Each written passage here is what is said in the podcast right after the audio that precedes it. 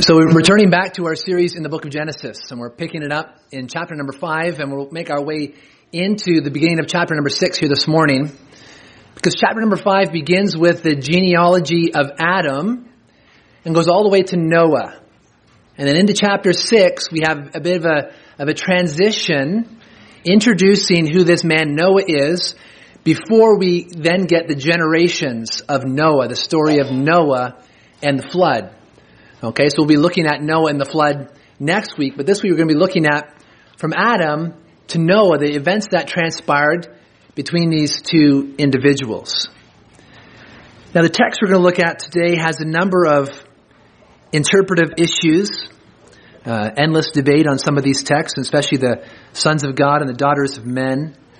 Um, that we'll be talking about, but I just want to remind you right at the very start not to lose focus on why we're here. We're here to to learn about God and why He has revealed this text to us here this morning. It's not just that we debate about genealogies. In fact, the New Testament warns us about those who engage in endless debates over genealogies and this, this useless teachings.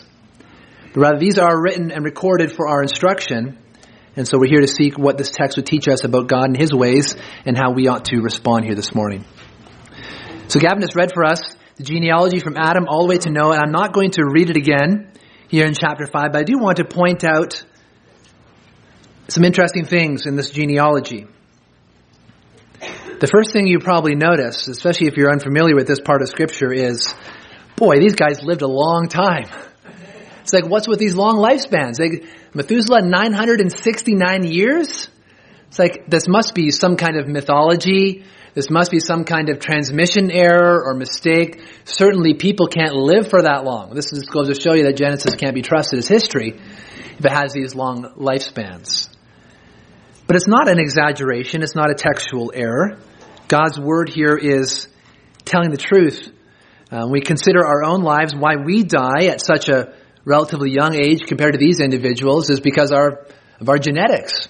You know, our cells only divide and reproduce a certain number of times before that process begins to break down because of the amount of mutations we have in our, in our bodies.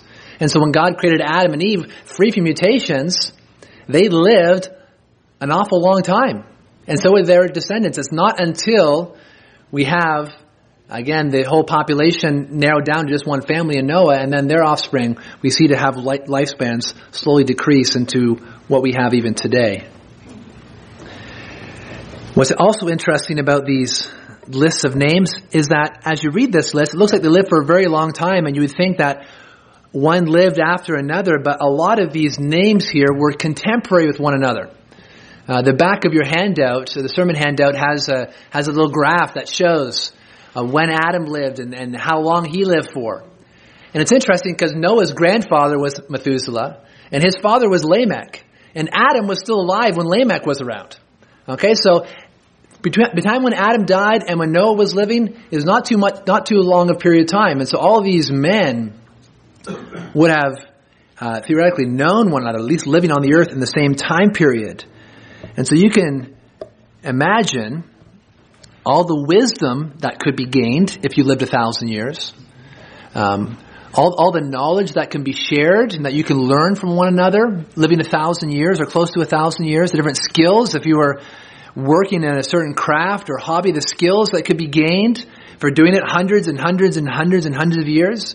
You can imagine how many children you have if you live that long. Imagine how big your family would be if you live that long. Okay, um, and so we now think of a big family size. You know, if you five or more, you're getting very big. But back then, if you lived a thousand years, how big would your family be? I have no idea how many how many children, how many offspring you could have as a family. It'd just be an amazing thing to think of.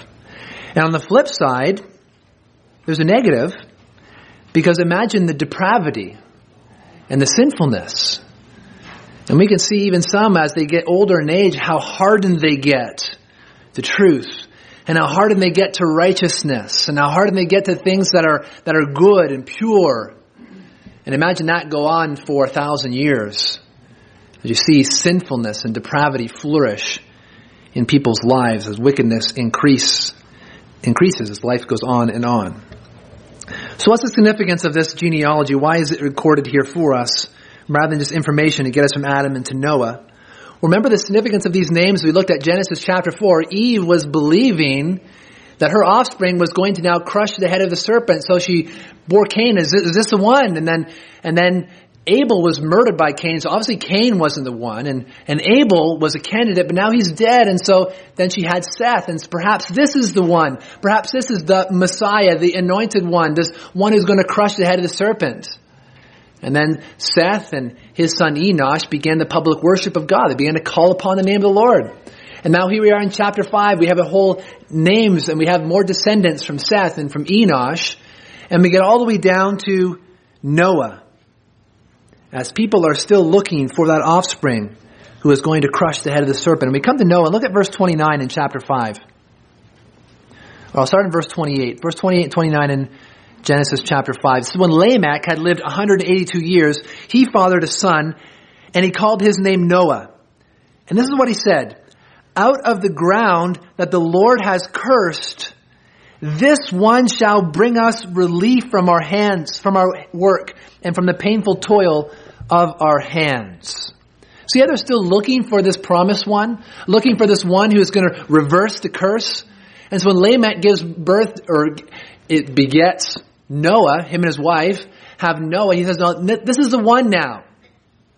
He's, he's having faith in God's promise and says, perhaps this is the one who is going to relieve us from this curse and from the toil and from the, from the curse of sin that has come upon this earth. And so they look at Noah as perhaps this one who is to come to crush the head of the serpent. Now we're going to look next week how Noah did not fulfill this role of this one who's going to crush the head of the serpent, but he's a type of the one to come. He's a type of Christ. He's a type of Adam. He receives a covenant as well that points forward to the, the greater covenant that we have in the Lord Jesus Christ. But we'll talk about that next week. This week we're going to jump into chapter number six as we get this account, this genealogy from Adam all the way to Noah, and then we begin to talk about this transitionary period between Adam and Noah and right before the flood. And so I'm going to read the first four verses of Genesis chapter 6.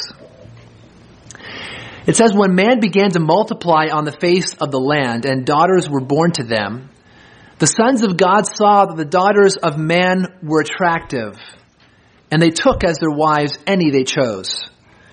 Then the Lord said, My spirit shall not abide in man forever, for he is flesh.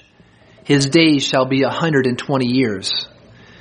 The Nephilim were on the earth in those days and also afterward when the sons of God came in to the daughters of man and they bore children to them. These were the mighty men who were, who were of old, the men of renown. So we come to this text, we have a lot of questions. You know, who are the sons of God? Who are the daughters of man? Uh, who are the, the Nephilim that this passage is talking about? Is, this a good thing, a bad thing? What's going on here? And so the interpretation that I will be sharing with you this morning is both the oldest and one that is shared by the majority of, of commentators that I, that I was able to look at. Um, but it's certainly one that many people have written on. Uh, a lot of debates about who these groups of individuals are. And so I'll be sharing with you this morning why I feel what the scriptures are teaching here, why I think this is talking about. And we'll get that in just a moment. The two questions we're going to be looking at First one, who are the daughters of man and who are the sons of God? Okay, verse number two mentions the sons of God saw the daughters of man were attractive. Who, who is that? What's it talking about? The second thing we're going to look at is who are the Nephilim in verse number four. Who are the Nephilim? So let's begin with that first question. Who are the sons of God and who are the daughters of man? Now there's two main interpretations. Okay, there's there's more than two, but there's two main ones that I'm going to talk about this morning. One is to see the sons of God here referring to those individuals like we just read, the, the godly line of Seth and his descendants. Those who, who live for righteousness, those who are, who are not part of Cain and his offspring. We saw in chapter 4, Cain and his descendants were just like him, in fact, even worse than him, with a murderous and hateful heart. And so we have the sons of God being referred to here as the godly line of Seth and his descendants. And the daughters of man then is the, the ungodly line of Cain, those who are not worshiping God, but those who are carnal, natural, fleshly. And so we have the sons of God and the daughters of man. And so what's going on here in Genesis 6 2 is we have those godly descendants of Seth marrying and taking for, them, for themselves wives, these ungodly women of Cain's line. And so they're intermarrying between the righteous and the unrighteous, the godly line and the ungodly line. And so this is frowned upon by God. It's a wickedness that ends up leading to the flood, or showing the wickedness of the time that even the godly men were marrying these daughters that they shouldn't have been marrying. So that's one interpretation, um, popular more recently. The second main interpretation, the one that I'll be arguing for, is the sons of God are actually demons. Sons of God are actually fallen angels who came to this earth to marry the daughters of man.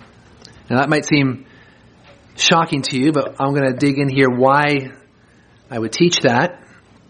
Okay, so whether angels here in their own bodies or more likely possessing other human bodies um, came down and married, took for themselves wives, these daughters of man, and had offspring. Okay, now, why would I favor one over the other scripturally? First, I'm going to share with you the reasons why this cannot be talking about the, the line of Seth, why the sons of God cannot be talking about the line of Seth. Okay, a few reasons. First, look at verse number one in chapter six. It says, when man began to multiply on the face of the land and daughters were born to them. The sons of God saw the daughters of man were attractive. So who are, who is the man in verse one? When man began to multiply in the face of the land and daughters were born to them. It's not talking about Cain here. It's talking about man. If you look back in the beginning of chapter 5, it says, this is the book of the generations of Adam.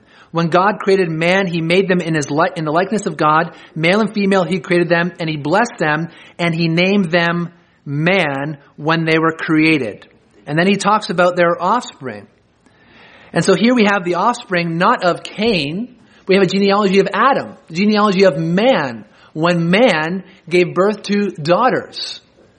Okay, and in fact, you can actually translate the word daughters of man to daughters of Adam.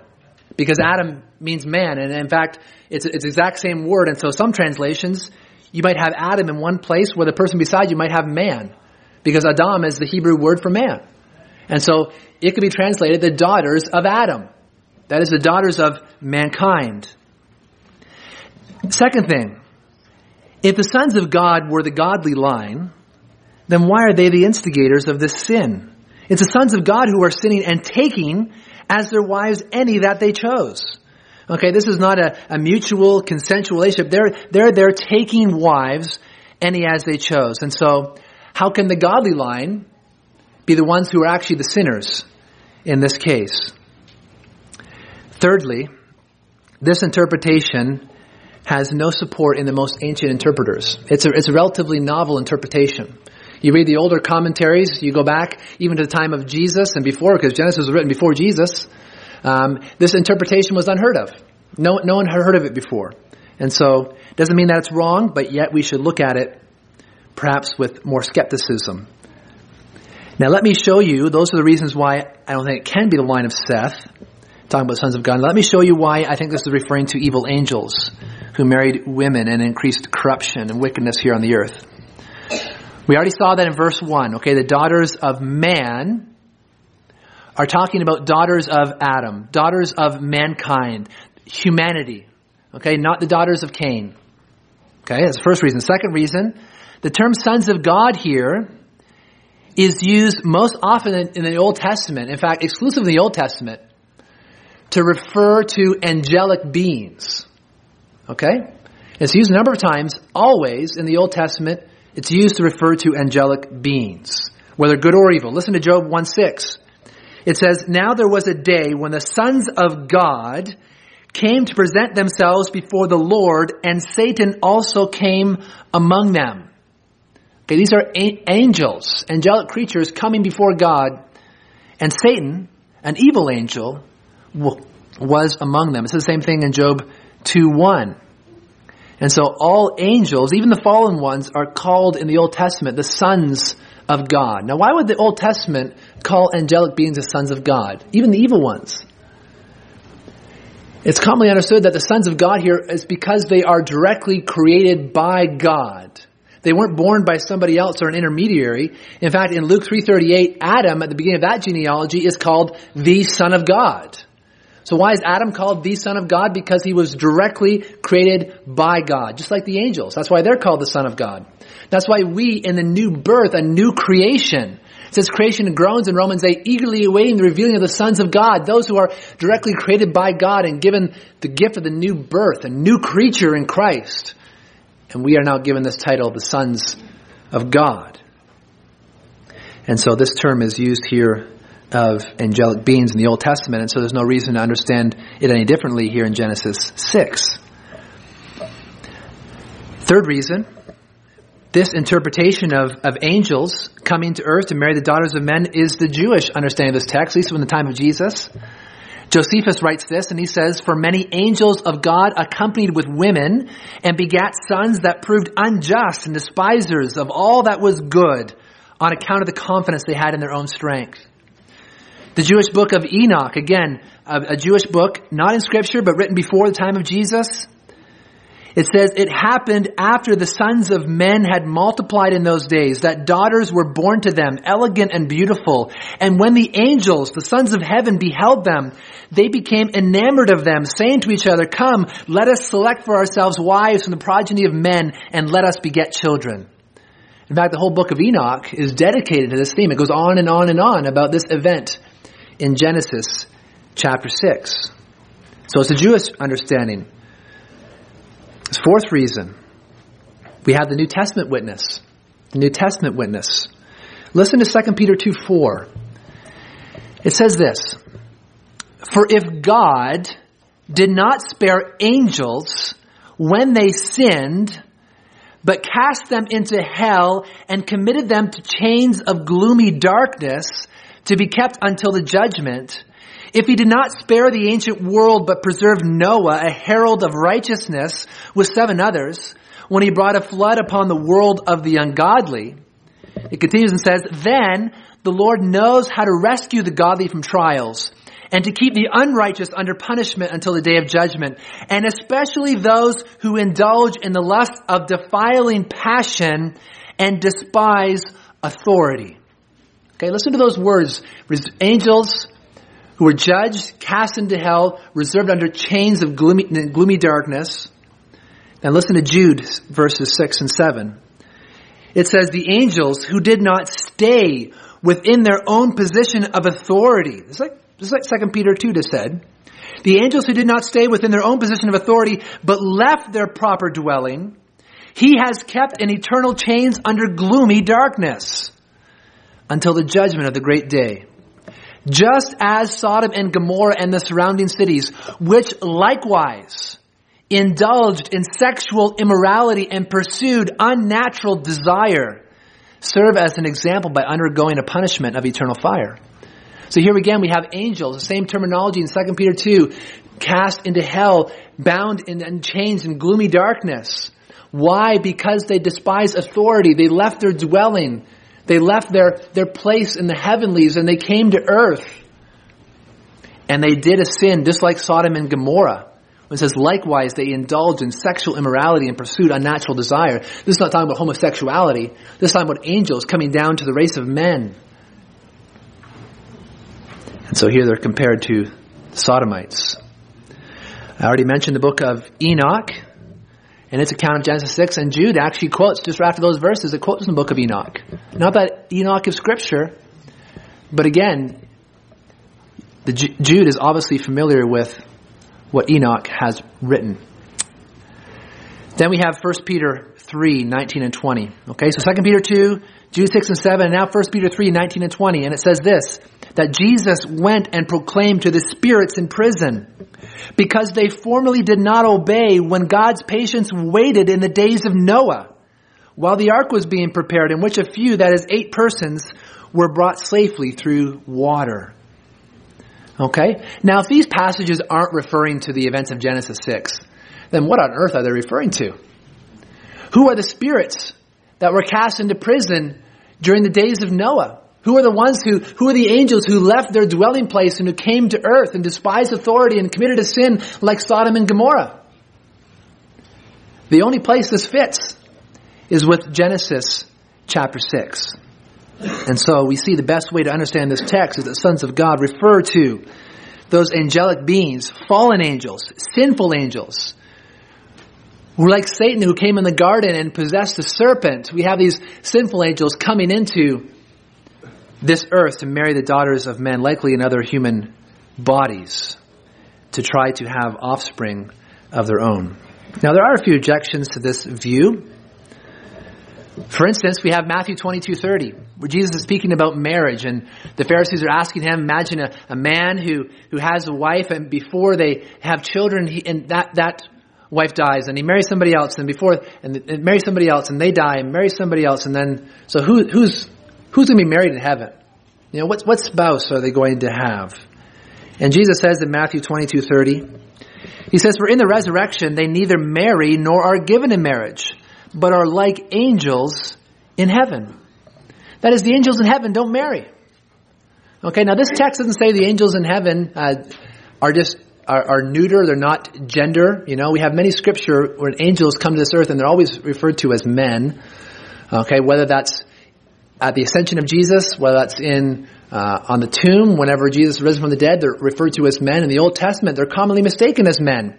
And in fact, when Lot was in Sodom and angels came to visit him to tell him to get out of the city, the men of Sodom came there because they wanted to rape those angels. Okay, and so angels can come to earth as as men. All right, we see that all over all over the place in Scripture, and obviously in the Gospels too. We have many demon possessions and such. But this verse is saying that the angels in heaven aren't given in marriage.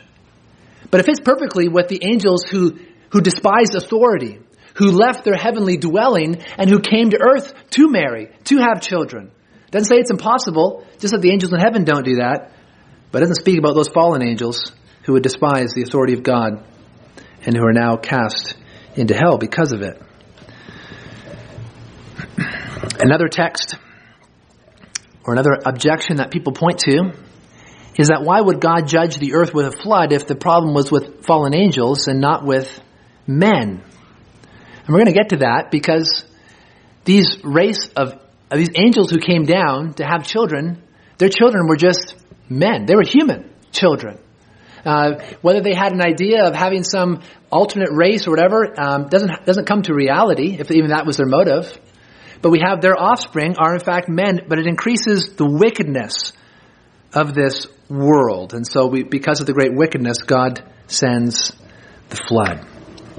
Okay, so what's going on in verse 6, or chapter 6, verses 1 and 2, we have the sons of God, these demons from the angelic realm coming and taking as wives the daughters of man. Now, let's look at verse number 3 as we continue here. Verse number three. It says, Then the Lord said, My spirit shall not imbi- abide in man or strive with man forever. For he is flesh. His days shall be 120 years. Now, what is he getting at here? Some propose that, well, he's now setting at length, a time limit on people's lifespan. They lived too long before, too much wickedness because they lived such a long period of time. And so now their lifespan is now going to be 120 years. Um, but that doesn't really flesh out. And if you look at the back of your sermon handout, we see that the, the lives of people after the flood are still, they live for quite a long time. It takes a while for those lifespans to come down. What is much more um, reasonable to conclude from this text is that when God says his spirit shall not abide in man forever or strive with man forever, his days should be 120 years. God here is setting a timeline for when judgment is going to come in the flood. He goes, that's it. The wickedness is too great. 120 more years and the flood is coming. And so God announces an end to the wickedness of man. And in 120 years time, we have the flood coming. And we have references of Noah preaching for 100 years uh, as a herald of righteousness to warn people about the flood. And so here God gives a timeline of when this flood is going to happen. And then in verse number four, we come to our second major interpretive question to understand this text. In verse number four, it says, The Nephilim were on the earth in those days, and also afterward, when the sons of God came in to the daughters of man and they bore children to them. These were the mighty men who were of old, the men of renown. If you have the King James Version, it says they were giants. It calls these Nephilim as giants. There were giants on the earth. And that's because in the Greek Bible, when the, when the, when the Greek speaking Jews translated the Old Testament into Greek, they used the Greek word gigantes, uh, which we translate now as giant. But the Greeks meant something different than giant than we think of giant. We think of giant, we think of someone of a very tall stature. Uh, the Greeks, when they thought of giant, they thought of someone who was uh, a giant was someone who was in Greek mythology who was born between the gods. When the gods sprinkled down blood on the earth, outsprouted that with these giants, uh, these these offspring of the heavenlies. And perhaps they were thinking of the first two verses in Genesis six when they translated this term Nephilim to gigantes, to giants. Modern interpretations or modern translations of the Bible just leave the term Nephilim as it is because there's a disagreement what this word means. And so they just leave it up to us. they just leave the word transliterated from Hebrew, Nephilim, right into English. Uh, it's not an English word, but they don't want to translate it because they don't want to give us a false idea of what this might be. And so modern versions of the Bible just leave it as Nephilim. And so who are these Nephilim? Well, Luther translated this word tyrant, tyrants. As I mentioned, the King James translates it giants. Um, the word literally means fallen ones. Okay? Fallen ones. Now there's disagreement on where that means they're the ones who have fall or they're the ones who fall upon others. As in these are tyrants, these are warriors. What comes later helps us when it says about these Nephilim that they were on the earth in those days and also afterward. And then it says these were the mighty men. That is, these were warriors okay, who were men of old, the men of renown. You know, these were famous warriors. Okay, so these Nephilim are not your peace loving, kind, righteous people. These were a group of men who were known to be warriors, who were famous to be warriors, who are called here the fallen ones. Okay? Um, and so, not your kind, peace loving kind of people, rather known for their wickedness. And that's why Luther translated the word tyrants. Okay? There were mighty, strong warriors, rulers who had their fame spread. Now, when did the Nephilim exist? It says here the Nephilim were on the earth in those days and also afterward when the sons of God came in to the daughters of man and they bore children to them. Now it's common to understand the Nephilim as offspring of this union between the sons of God and the daughters of men, but the text doesn't say that. The Nephilim were there before and afterward when the sons of God came into the daughters of men. So these Nephilim are not some half-breed, angelic human creatures that, because of that, are, are, are really wicked or really large. But rather it's talking about another group of people here who were, who were on the earth in those days and also afterward when the sons of God came in. They were already there. And they were already, and they lived through that period when the sons of God came in to the daughters of men. Okay? Now there's another reference in the Old Testament of this word Nephilim. It's in Numbers 1333. And how it's used in Numbers 1333, we have spies going into the land and they said the Nephilim are there the descendants of, or the sons of Anak, the descendants of the, of the Nephilim, they're in the land, and so we can't go there. They're, they're, they're so big, they look at us like grasshoppers. Okay, another reason why this is translated in Genesis 6 as giants. Okay, these big, big people in the land of Canaan. So what do we do about that? Because if the Nephilim had descendants that were living in the land of Canaan after the flood, then not everyone died in the flood. It's a real issue. So what's going on? Uh, did the Nephilim get extinguished in the flood or did they not? It's important to remember, I'm going to read Numbers 1333 and following when we have that report of the Nephilim. And then we'll see what this means and how it relates to the text we're looking at today. It says this, but Caleb quieted the people before Moses and he said, let us go up at once and occupy. Let's go to the promised land, for we are well able to overcome it.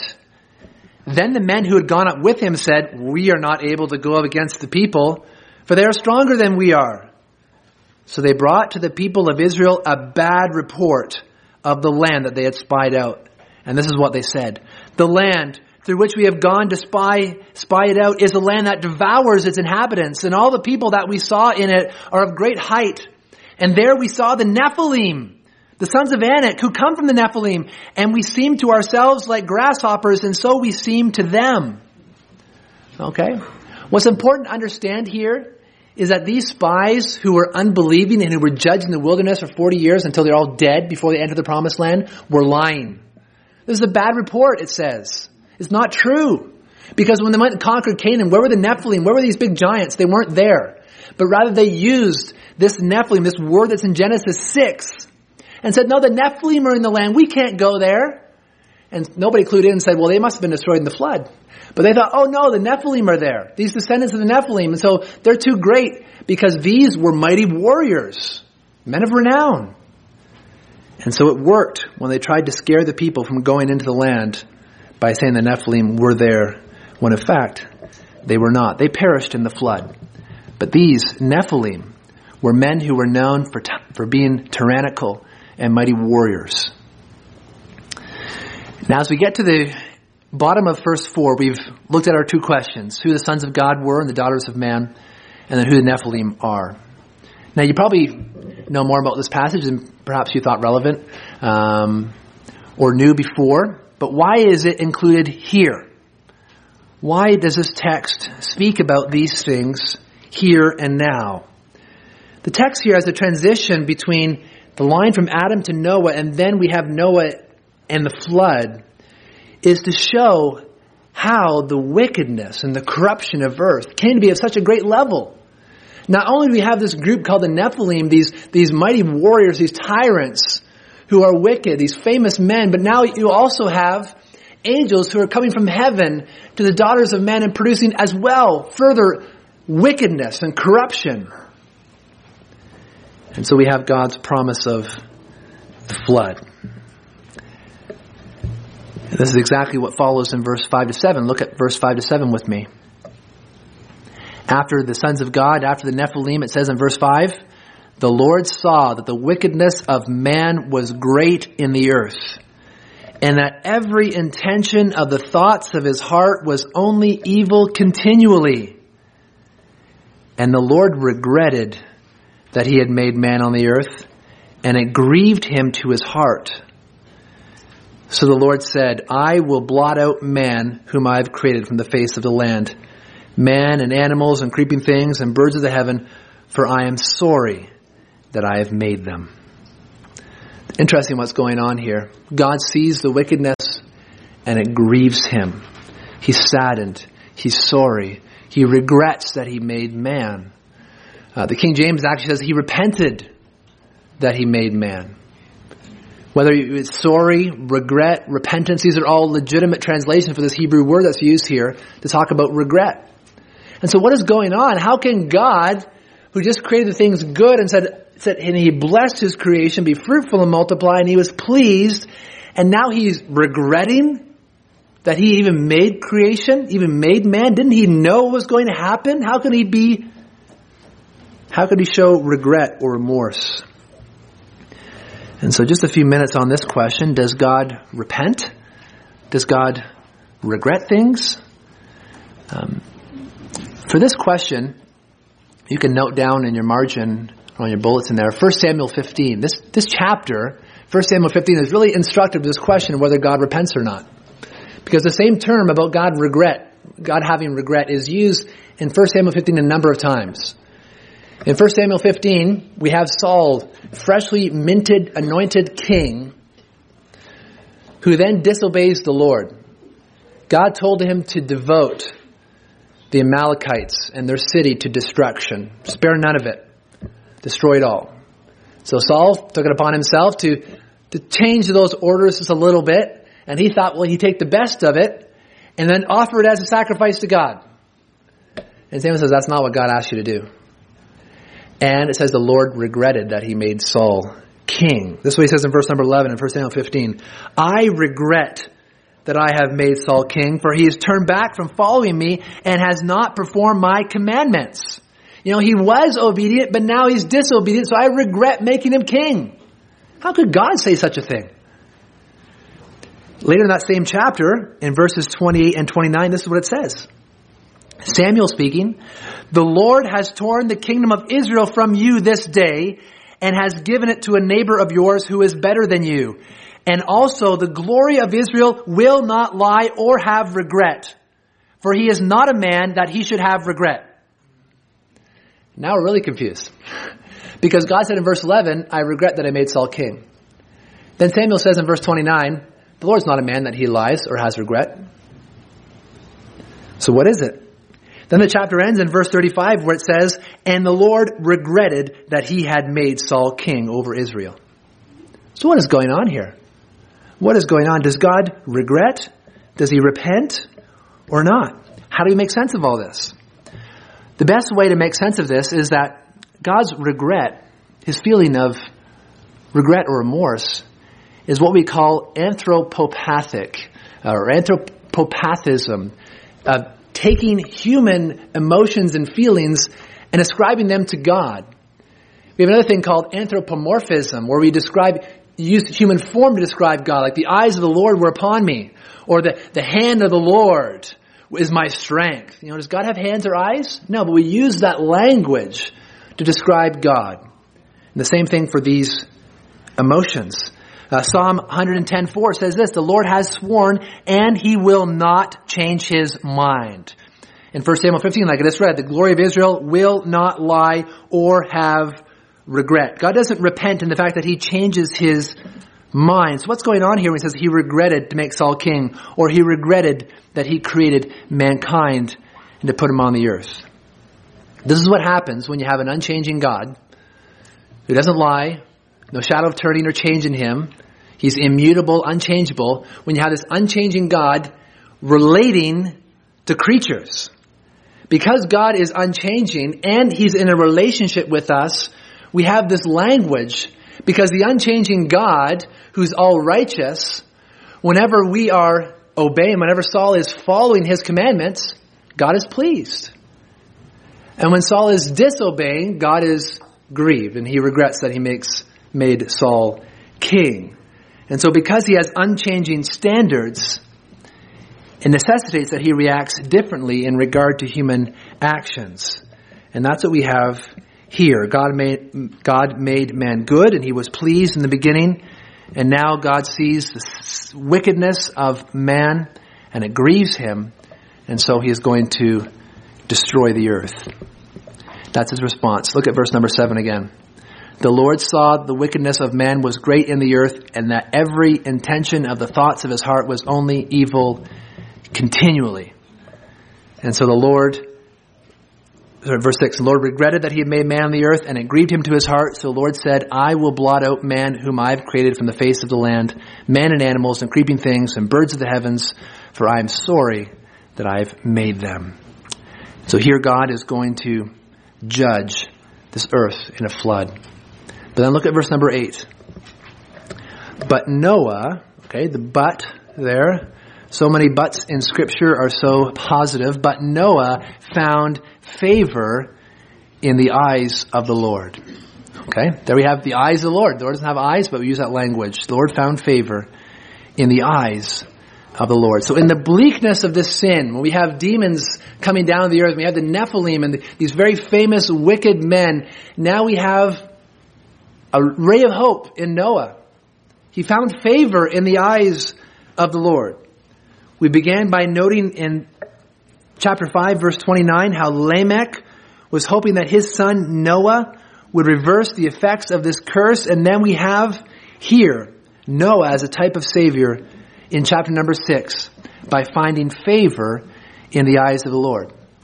Later in verse number 9 if you look at the description of Noah it says he was a righteous man he was blameless in his generation, and that Noah walked with God. In Hebrews chapter 11, Noah is called a man of faith. In 2 Peter 2, he's called a herald or a preacher of righteousness. All of these descriptions of how good Noah is come after he found favor with God. It didn't say Noah earned favor with God. You can't earn favor. Because this word for favor is the same word for grace. Okay, grace is unmerited favor. That's the word here that's used. Unmerited favor. And so Noah found it, came across it. It was given to him. He didn't earn it. And then we have all these descriptions of Noah as a man of righteousness because of the favor of God, because of the grace of God. Now Noah was still a sinner.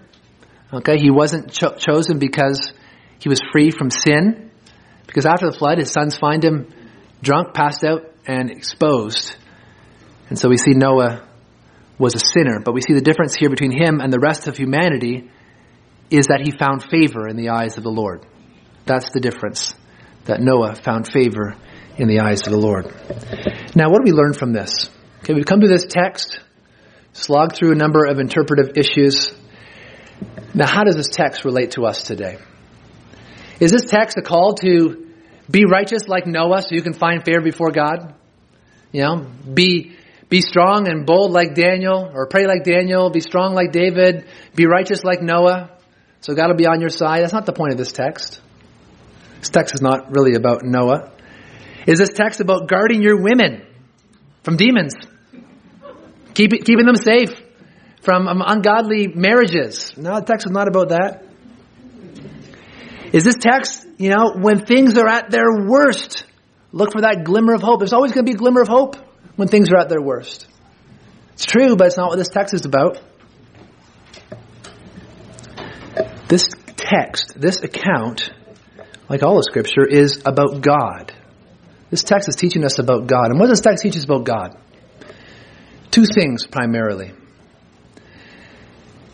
First is this that God is not going to tolerate wickedness forever. God is going to judge. God is a God who judges wickedness. He's not pleased with wickedness. He's grieved over wickedness. Here he gives man a time period, 120 years, and judgment's coming. And judgment is going to come swift, and judgment is going to be severe. All flesh on earth is going to be wiped out in God's judgment. So this text teaches us about God, and He's a God who is going to judge. The second thing it teaches us is about at the same time God extends His arm in judgment, He also has an arm of grace that He's going to extend. And so we see a God who is going to bring judgment and a God who is going to bring grace and mercy at exactly the same time.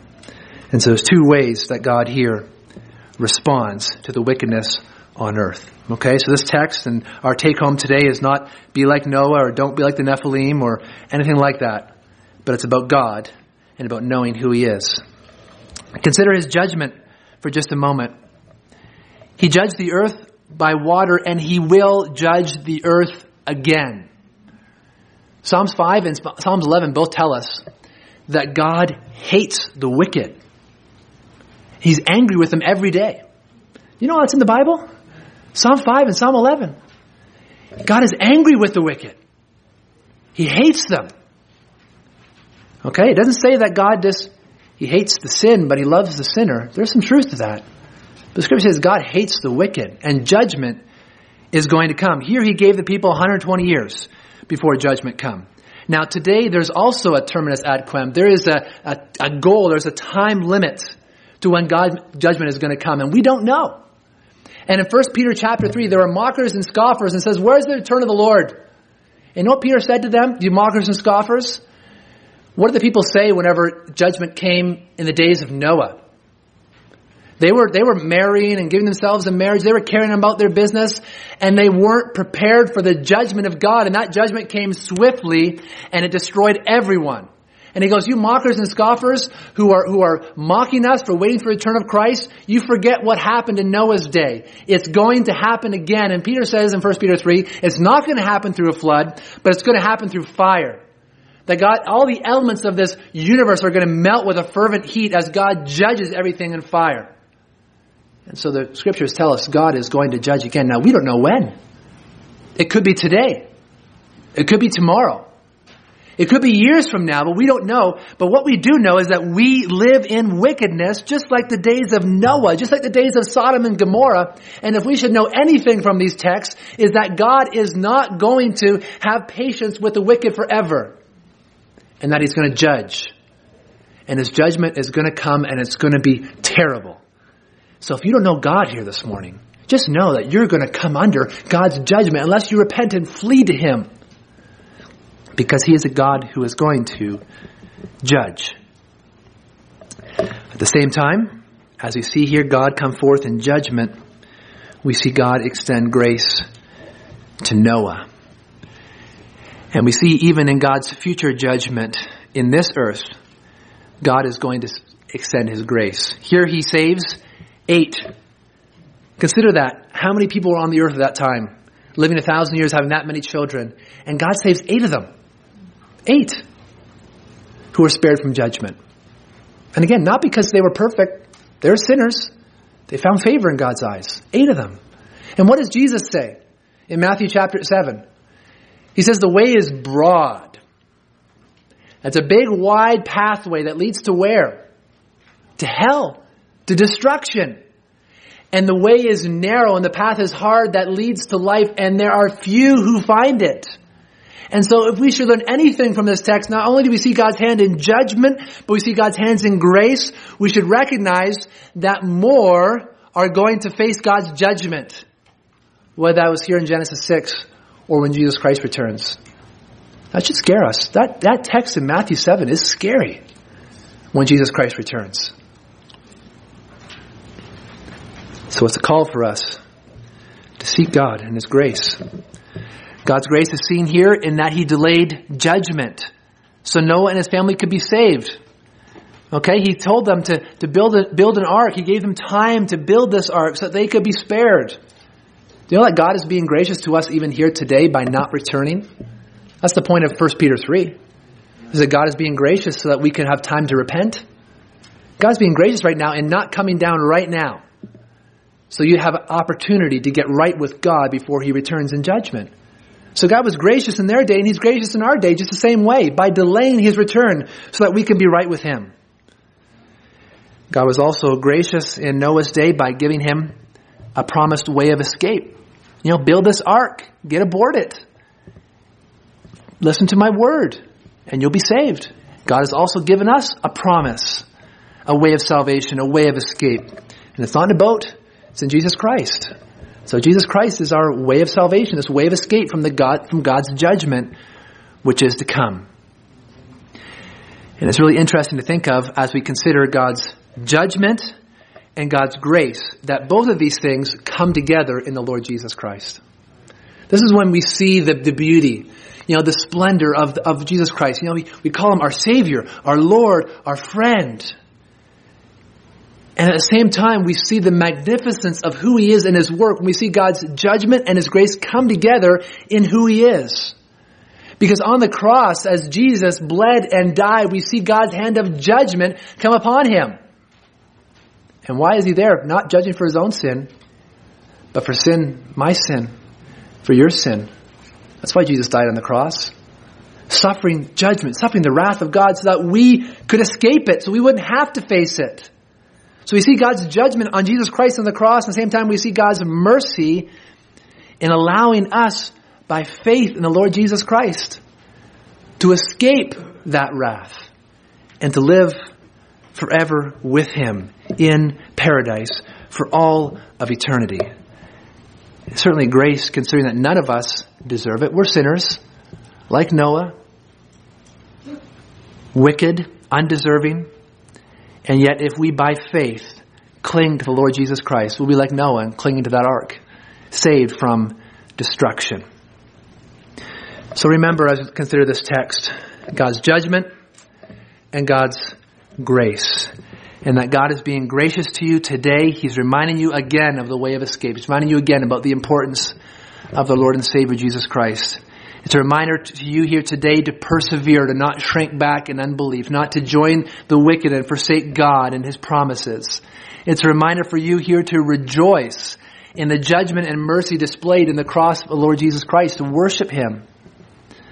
And so let's all be sure that we're ready to meet God because He's a God who's going to judge and a God who is also so very gracious. So let's make sure we've found favor in the eyes of the Lord by coming to Him to the Lord Jesus Christ. Let's pray.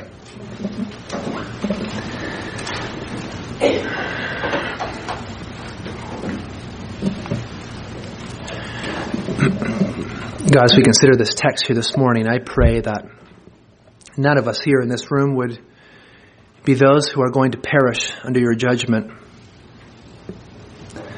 I pray that all of us would repent and believe on the Lord Jesus Christ, that we would take up our cross and be a follower of Christ, knowing that you are a God who judges. And when your judgment comes, it will be swift and it will be severe. There will be destruction. As the Lord Jesus Christ himself said, there will be weeping and gnashing of teeth. Oh God, as we look forward to that great and terrible day as it's called in scripture, I pray that we would cling to you in faith, recognizing that not only are you a God of judgment, but on the cross of Christ, your judgment actually works in our favor to merit our grace, to merit our forgiveness, to credit to us righteousness that we need to stand in your presence. We would not be destroyed because of our sin. Oh God, we thank, we thank you for your judgment because you are a just God. You don't let the wicked go free. You don't let sin go unpunished. And so we thank you for your justice. And at the same time, we thank you for your mercy. We thank you for your grace. So look, look upon us here this morning with favor. Send your spirit to awaken dead hearts to believe and to cling to the Lord Jesus Christ. I pray. In Jesus' name, amen.